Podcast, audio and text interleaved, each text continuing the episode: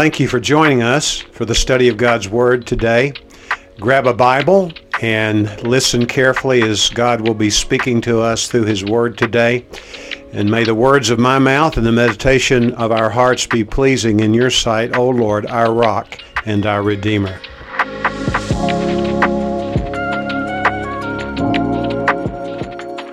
On April the 14th, 1970, a report was received from outer space at Houston, and it was a five word message Houston, we have a problem.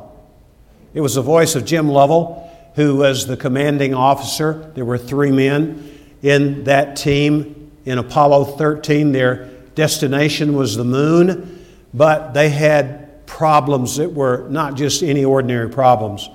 They had a limited amount of oxygen. In fact, it was calculated not enough to get back to Earth. To complicate things, the propulsion system was malfunctioning. So they were in a world of hurt, if you will, and they made a plea. I remember it, waiting with literally hundreds of millions of people worldwide to see if they would make it back. As they began to re enter the atmosphere, they went dark because there was no ability to communicate in that setting. And the world was pleased that they got back safely. A solution was found. Houston helped them. And by the way, I would say it was God who helped them to get back because so many people praying for a safe reentry of those three astronauts. We live in a world that is in need of God's help. We need to say, Heaven, we've got a problem. We can see it all over the map. In the United States, we have a problem. Worldwide, we have a problem. Recent statistics show that now the number of people who are in some way active in their local place of worship has dipped below 60%. That's the lowest level in no telling how long, if ever. Also, what we discovered is only one out of five people. So there are, let me, let me back up and I'm going to give misinformation if I don't. One out of five people say they have no affiliation and one out of third, when you reduce it down to the Generation Z, as it's called, and also millennials, only one out of three have an affiliation with a local church. They call themselves spiritual, but there's no connection to the church. In the early 2000s, many of you saw The Passion of the Christ. Remember that movie? It, it was a gruesome movie to watch, I remember that. And churches all over the country, in fact, all over the world, were renting out entire theaters in order to expose people who did not know Christ to that story. It netted $600 million. It cost only 30 million, and what a success it was at the box office. But as the dust settled, our church, by the way, we rented an entire auditorium out in the Northeast, and it was filled with people who were in our church and also who had been invited by members of our church in hopes to open up a conversation about knowing Jesus Christ. But attendance went back to the way it was before. No spike. Where did all those people go? Well, they didn't go to the church, that's for sure. They were interested in Jesus, who is the head of the church, and also the bridegroom of the church, but they didn't have any interest in the bride herself, the church of Jesus Christ. Would you say we're in a problem in the church of Jesus Christ today? Well, yes, we are. And we need to say to the Lord, Lord, please show us the solution to such problem. I believe the text that we're looking at today holds the answer to that. as we continue to look in the Gospel of John. We're in the 20th chapter, and we read from it under the leadership of our elder earlier. And I'm going to look at two days with you. There are two days which are mentioned, one week apart. The first day is the first Easter Sunday, as we would call it. It's better known simply as Resurrection Sunday. So let's begin at looking at the events on that first resurrection day. We're going to begin by considering the situation in which the followers of Jesus found themselves. Look at verse 19. When therefore it was evening on that day, and that day obviously speaks of resurrection day, the first day of the week, and when the doors were shut, where the disciples were for fear of the Jews, Jesus came and stood in their midst and said to them, Peace be with you. We see the situation. The disciples were secluded. And please let me remind you of something we looked at a couple of weeks ago and maybe even last week. We know that the word disciple is oftentimes, if not exclusively, in the minds of most people associated with the apostles. But what we, by a careful study of the New Testament, discover is the apostles were disciples before they were apostles. And when the apostles were called out by Jesus Christ, the men that he was going to pour his life into in private meetings for the next three plus years, what we know is there were a lot of disciples who were not selected to serve as apostles. The word disciple is a word which is the word of choice of the Holy Spirit in what we call the New Testament for a Christian, as we would call those who know Jesus. So, disciples were in this upper room. We don't know if all those disciples in that room were simply the apostles. We do know, of course, that Mary Magdalene was there. Remember, we saw on Easter Sunday how this woman was the first woman who went and the first human who went, the first disciple of Christ, if you will, who went to the tomb and found it empty. It was she who took that news to Peter who was the leader of the apostles, as it were, and then also to John. And Peter and John made a beeline for that empty grave. John outran Peter. Peter arrived. John deferred to the leader, waiting for him, that is, Peter, to go in and examine the tomb and found it to be empty. And what they saw there astounded the two of them. John went in after Peter because what they saw there was, in effect, a chrysalis, like a cocoon. And recall that when Joseph of Arimathea and Nicodemus, men who served on the Sanhedrin or the Sanhedrin, depending on your choice of pronunciation, they were men who sat at the trial of Jesus.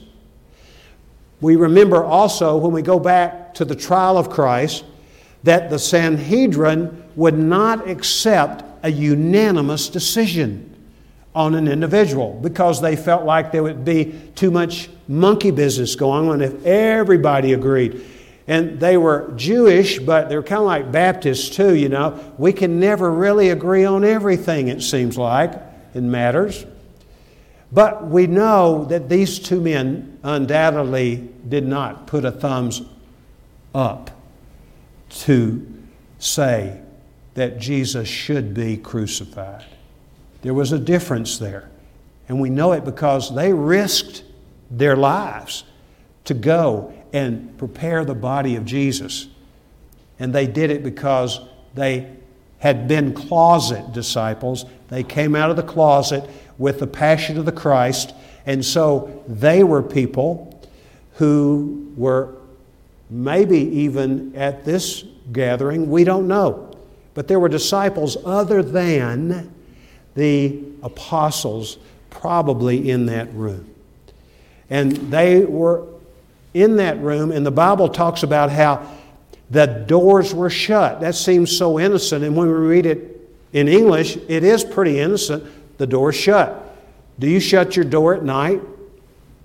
Yeah, probably you do. And probably everybody here, unless you forget it like I do sometimes, we lock the door, don't we? And some of us have double doors or double locks because we want to be safe in our own homes. Well, the word which is translated shut here, the language of the New Testament suggests that it was shut tightly and it could not be opened except with great force. And what they were seeking to do is to protect themselves. Remember the trauma that they had gone through when Christ was arrested and when some of them saw Jesus being crucified.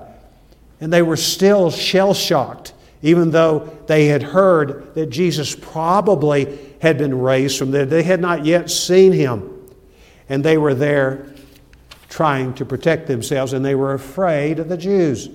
Now, please understand that when John, and he does it many times in the gospel, he'll use this phrase, the Jews, and they're always antagonistic toward Jesus. Please don't equate that phrase, the Jews, to all Jewish people in the land of Israel. And we need to understand that. People have seized on this. I'm talking about so called Christian people, and themselves have persecuted the Jews.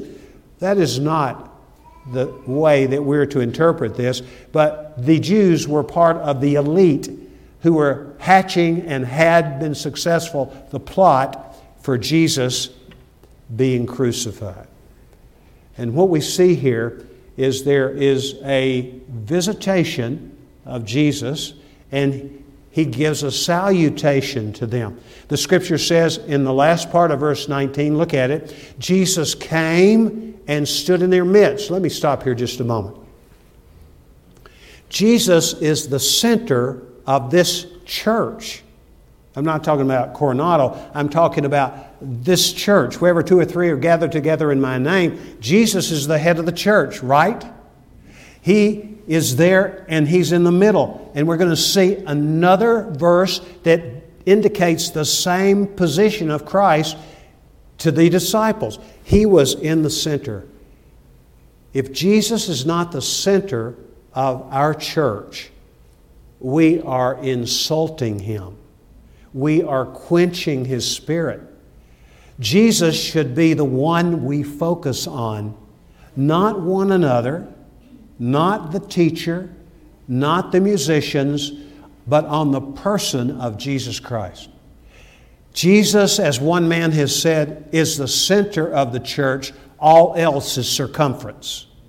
Every eye is to be fixed on Jesus. That's why in Hebrews chapter 12, the Bible says, Let us fix our eyes on Jesus, the author and perfecter of our faith, who for the joy set before him, imagine that, endured the cross, scorning its shame.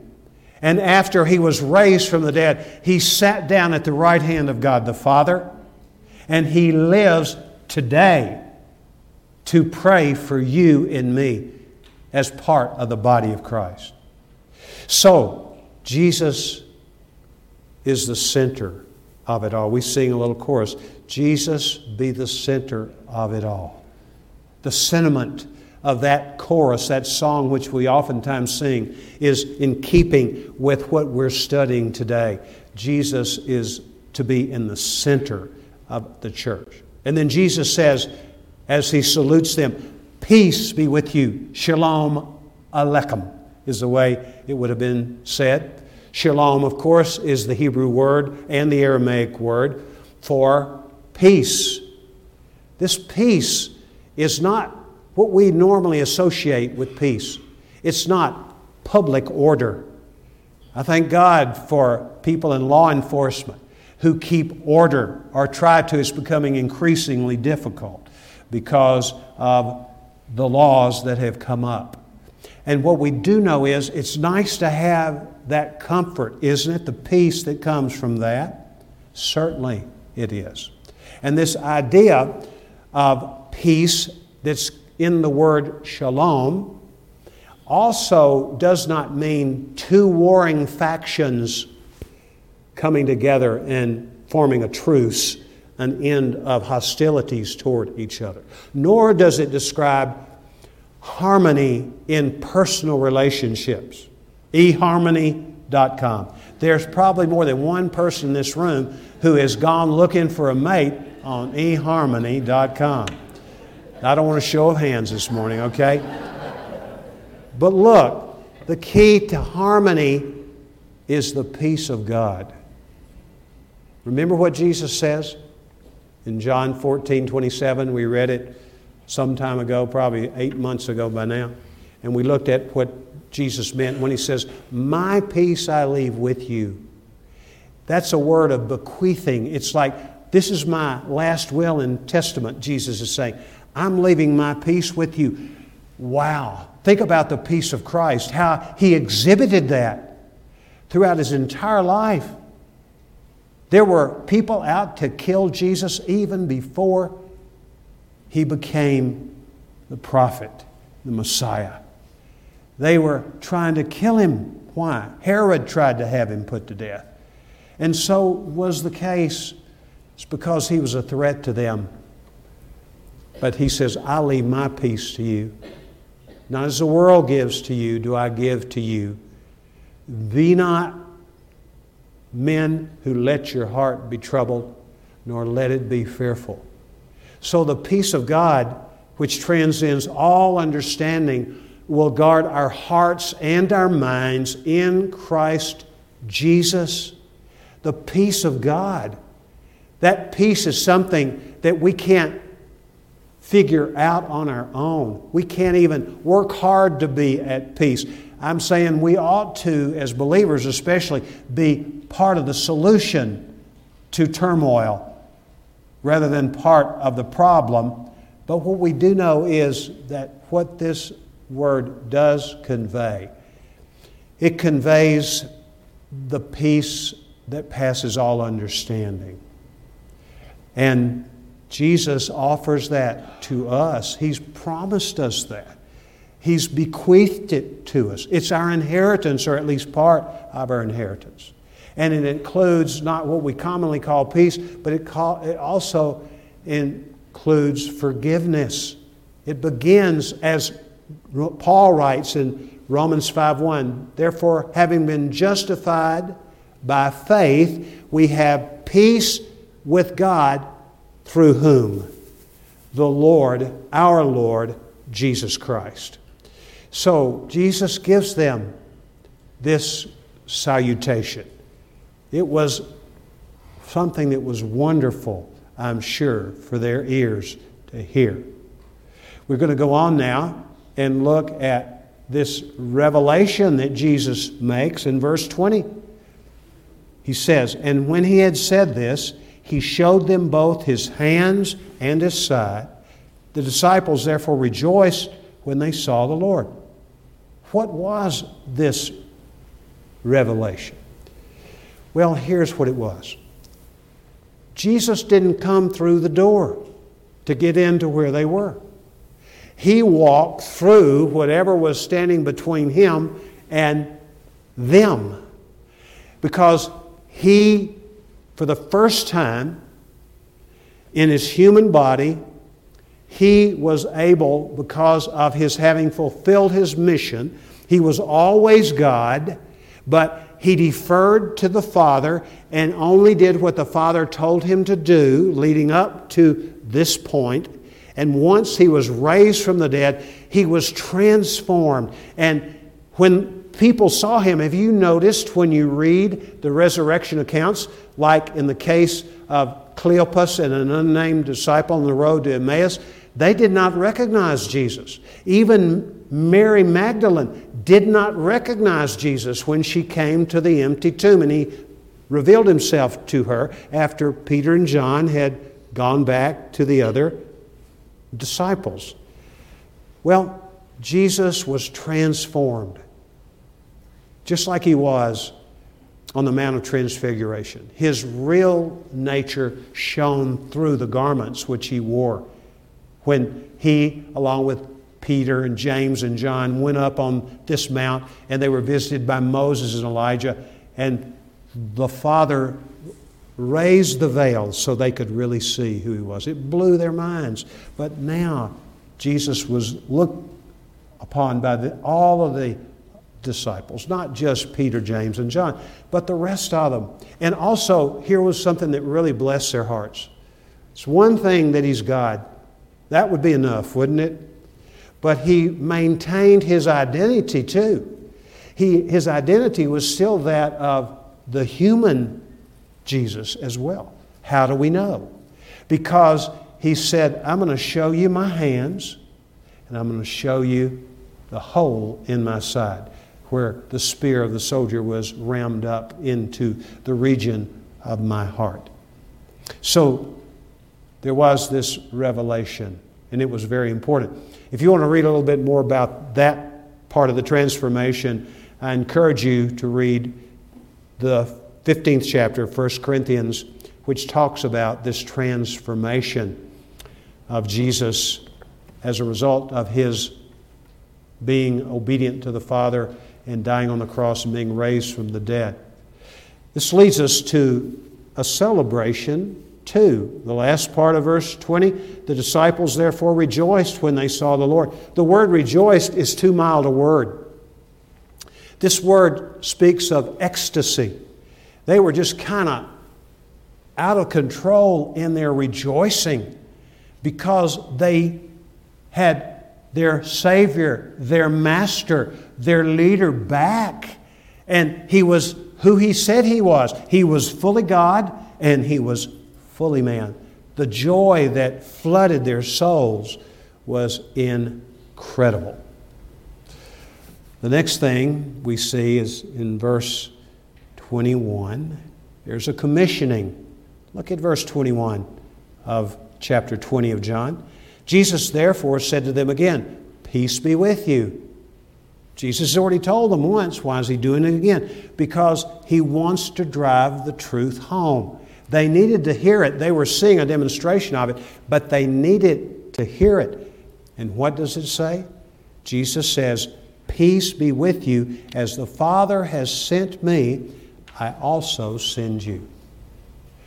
And the word sent means that Jesus was conscious of the fact that the Father had sent him and he was still in the pipeline of being an ambassador for the Father, to be highest of all apostles, as it were, because he was the messenger that God the Father sent to earth to display who God is in Christ and accomplish the mission of paying for our sins.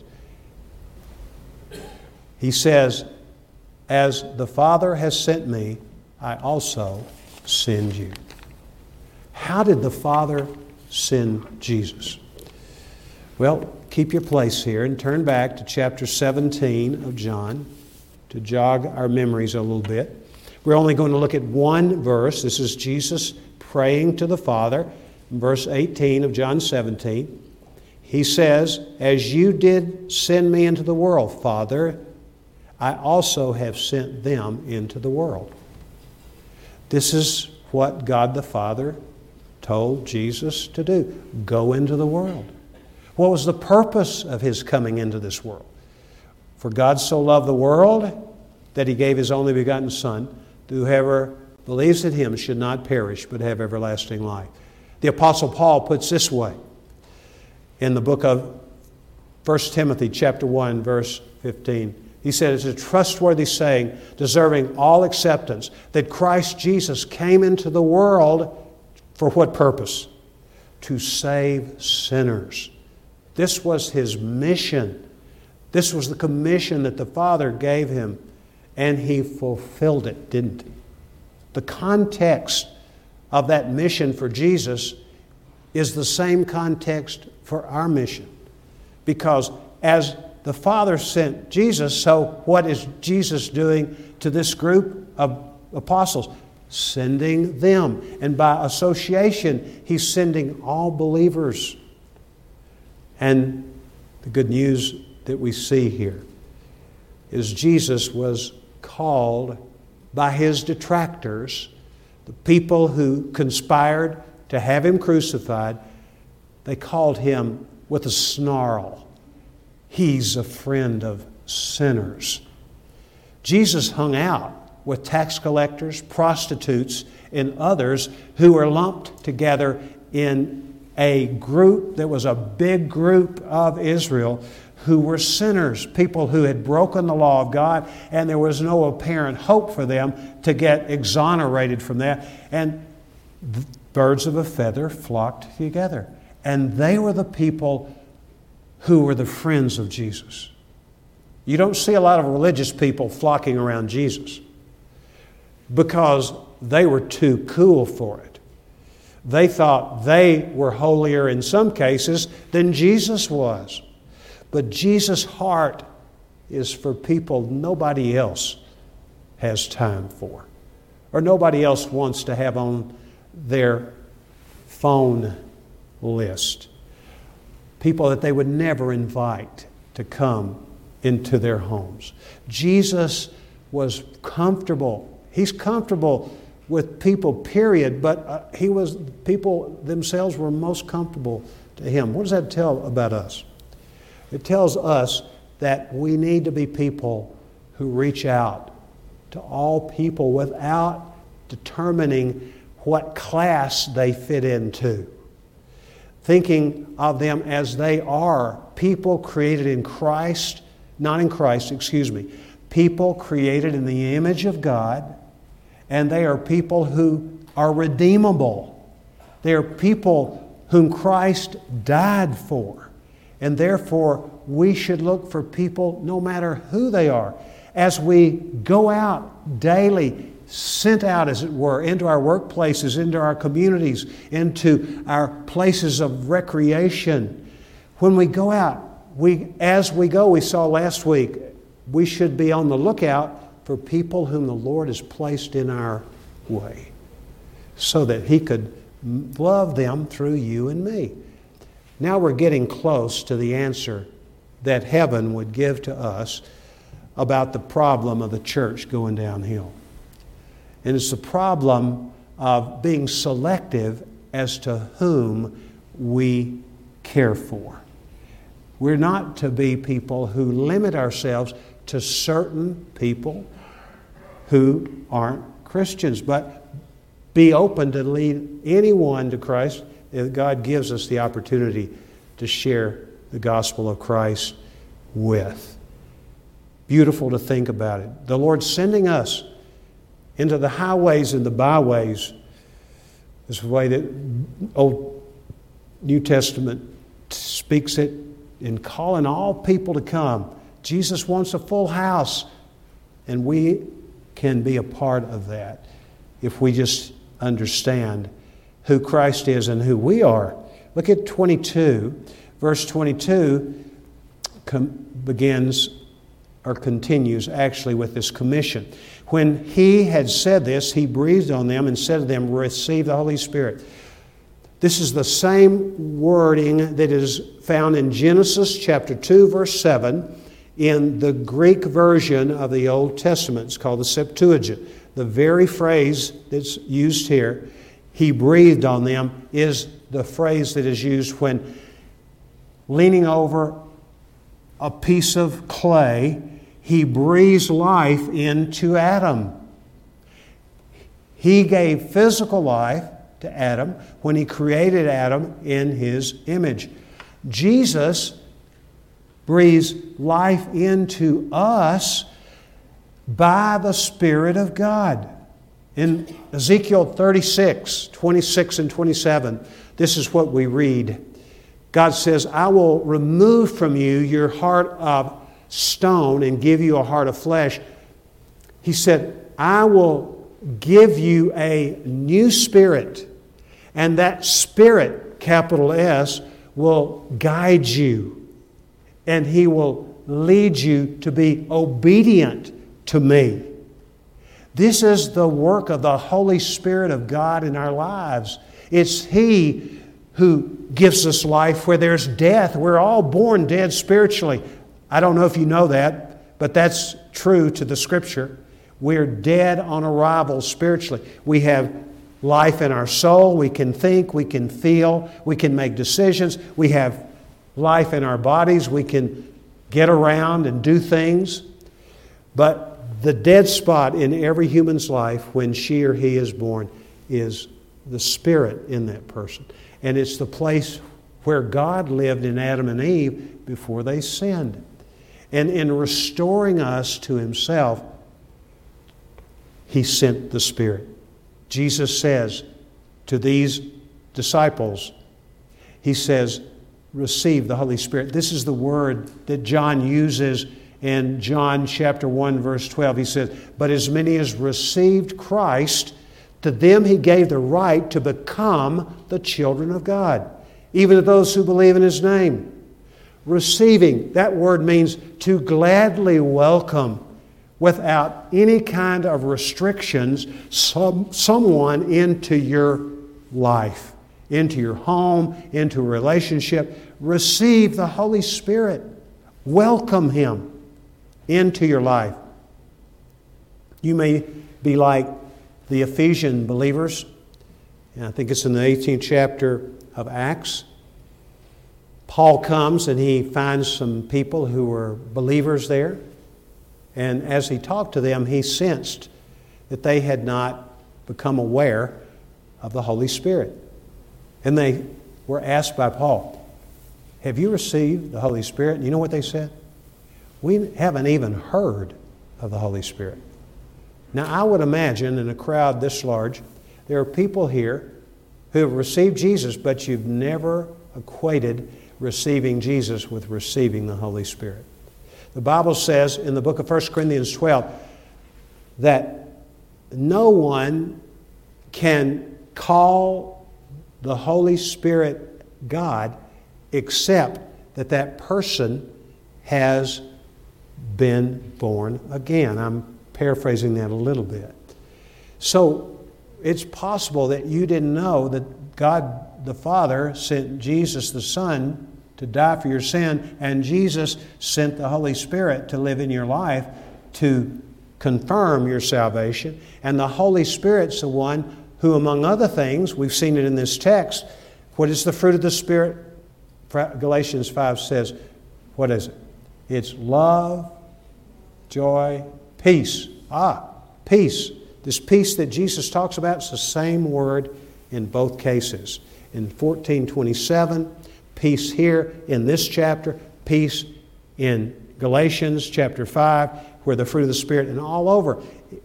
May the God of peace Himself sanctify you entirely, is what the Word of God says in 1 Thessalonians. That means set you apart for His use and His glory. The Holy Spirit comes to live in us. What a wonderful understanding. And He empowers us, doesn't He? Jesus says, You, you shall receive power when the Holy Spirit comes upon you, and you will be my witnesses in all realms of the world. Excuse me. so, the Holy Spirit is the one who gives us the power to fulfill our mission as we depend exclusively upon Him. Verse 23 says, If you forgive the sins of any, their sins have been forgiven them. If you retain the sins of any, they have been retained. Excuse me. So, this is really important. This does not mean that any human can forgive another human of their sins. The reason we know that is that there's no evidence in the New Testament of any of the apostles forgiving people of their sins. Please pray for my voice and for your being able to endure it for a few more moments. But what we know in the book of Acts, if you go to Acts chapter 10. Let's consider what one of these apostles said to a man who had called him to ask what it meant to be a follower of Christ. Here's what he says in verse 43. This is what he says. Thank you, Billy. This is what he says. Peter says about who forgives sin. Verse 43 of Acts 10 Of him all the prophets bear witness that through his name everyone who believes in him receives forgiveness of sins. How are we forgiven? It's through the name of Jesus. It's the person of Jesus who forgives us. That's right. Let's turn and listen to another apostle, the Apostle Paul. Go to chapter 13 of Acts, and let's see what he says in verse 38. Therefore, let it be known to you, brothers, that through him forgiveness of sins is proclaimed to you. Here are two apostles, Peter and Paul, arguably the leaders of the apostolic group overall. But what we see is they don't claim power to forgive anybody. There's no human being, no priest in the Catholic Church, no pastor in an evangelical church like ours. We cannot absolve people of their sin. The Bible does say in the book of James, confess your sins to one another, but it doesn't limit that pool of people that we can confess our sins to to someone who is ordained by a church. It's something we're to do in concern for our brothers and sisters in Christ. And notice the reciprocal nature of it.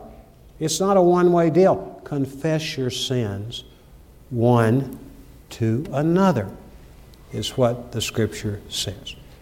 And if that were not enough, in the book of Mark, chapter 2, verse 7, the Bible tells us, Who can forgive sin but God? There's nobody human who's God except Jesus Christ. So I don't care how far advanced you are as a believer, you can't forgive people. You can forgive them when they offend you, and you're responsible to do that. But you can't wash their sins away by simply forgiving them. That's something that belongs strictly and only to our Lord Himself. Let's go back to our text in chapter 20. And look at verse 24. But Thomas, one of the twelve, called Didymus, was not with them when Jesus came. Some of your translations translate the word Didymus. That means what it means is twin. He was a twin, evidently. Do you ever sense that there's like two people inside of you? And I'm not talking about you're being schizophrenic or anything like that. I'm talking about do you ever feel like there's a battle going on for control of your life? You're sensing what goes on if you know Jesus in your life. The Bible says in Galatians 5:17 there's a battle between the Holy Spirit who indwells every believer and your own self, the flesh. And so this battle royal wages in us even after we come to Christ. But the way to defeat that is to depend on the Holy Spirit to control us and say, The Lord rebuke you, Mike Woods, or put your name in there. Rebuke you. You have no entitlement to your life, Mike.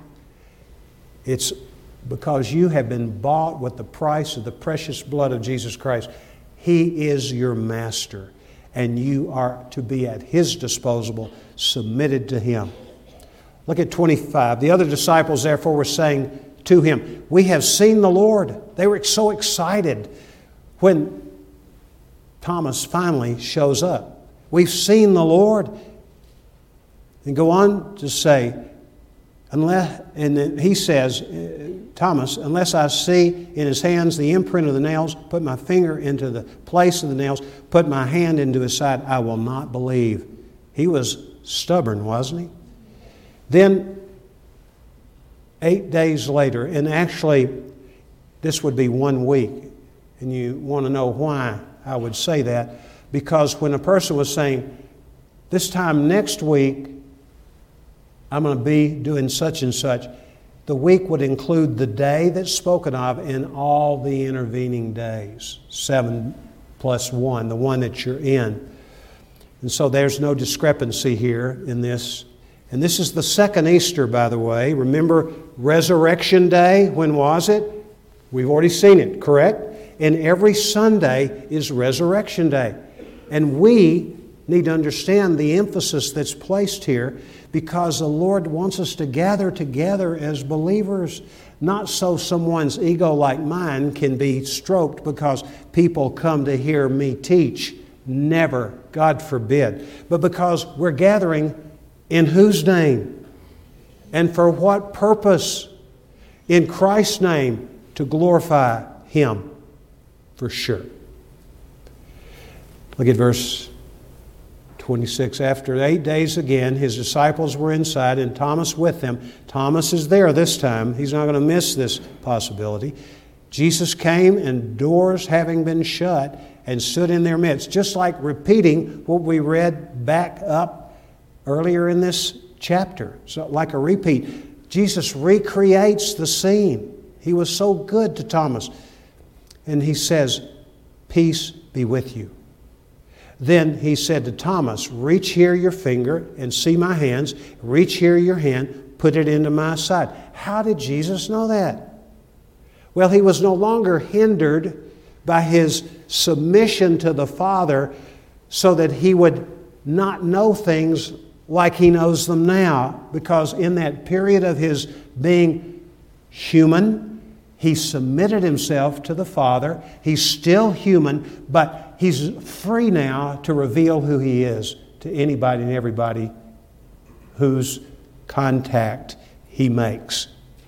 And so, what we see here, he's there. And look what he says. After he says, Put your finger in your hands, he says, Reach your hair, here your hand, put it into my side, and stop being an unbeliever and believe. He was patient with the doubting Thomas. He is patient with us when we doubt. We know that from Jude 22. Part of that little verse, it says, Have mercy on those who doubt. Jesus was merciful, but there comes a time when we have to be confronted by Him about things that are wrong in our thinking and our behavior. And Jesus knew He was not doing Thomas a favor to not tell him Stop it. Stop being an unbeliever, a doubter, become a believer. Look what Thomas did. He answered and said to him, My Lord and my God. Do you know this is the only time anyone in the New Testament calls Jesus God? He's oftentimes called Lord. And we have to call him Lord to be forgiven of our sins. But what we know here is this is a great profession of faith, isn't it? My Lord and my God. Jesus said to him, Because you have seen me, have you believed? And he probably was talking to the whole group there. Blessed are they who did not see and yet believed. I have not seen Jesus with my physical eyes, but I have seen him in the pages of Scripture and He has revealed Himself to me. And probably 90% of the people here know Jesus because of who He has become to us. Now let's close by going back to where we began.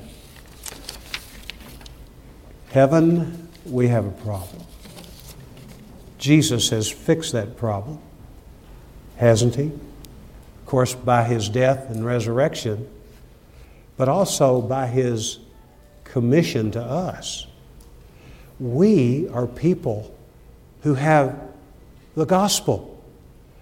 The gospel, the Bible says, is the power of God. Do you believe that? It's dynamite.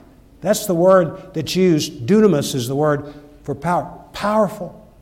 Also, the Bible says in 2 Timothy, verse 7 of chapter 1, God has not given us a spirit of fear, but of power, the same word power, and love, and a sound mind or self control, depending on the relationship.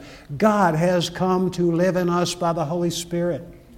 And Jesus says, You shall be my witnesses in Jerusalem, Judea, Samaria, the remotest part of the earth. Wherever God leads you, He's leading you. Begin to communicate with the Holy Spirit. Say, Holy Spirit, use me today in my home. Use me in my place of work. Use me in my going and my coming. Use me. Help me to be part of the solution to the decline of the emphasis and the churches impacting the world.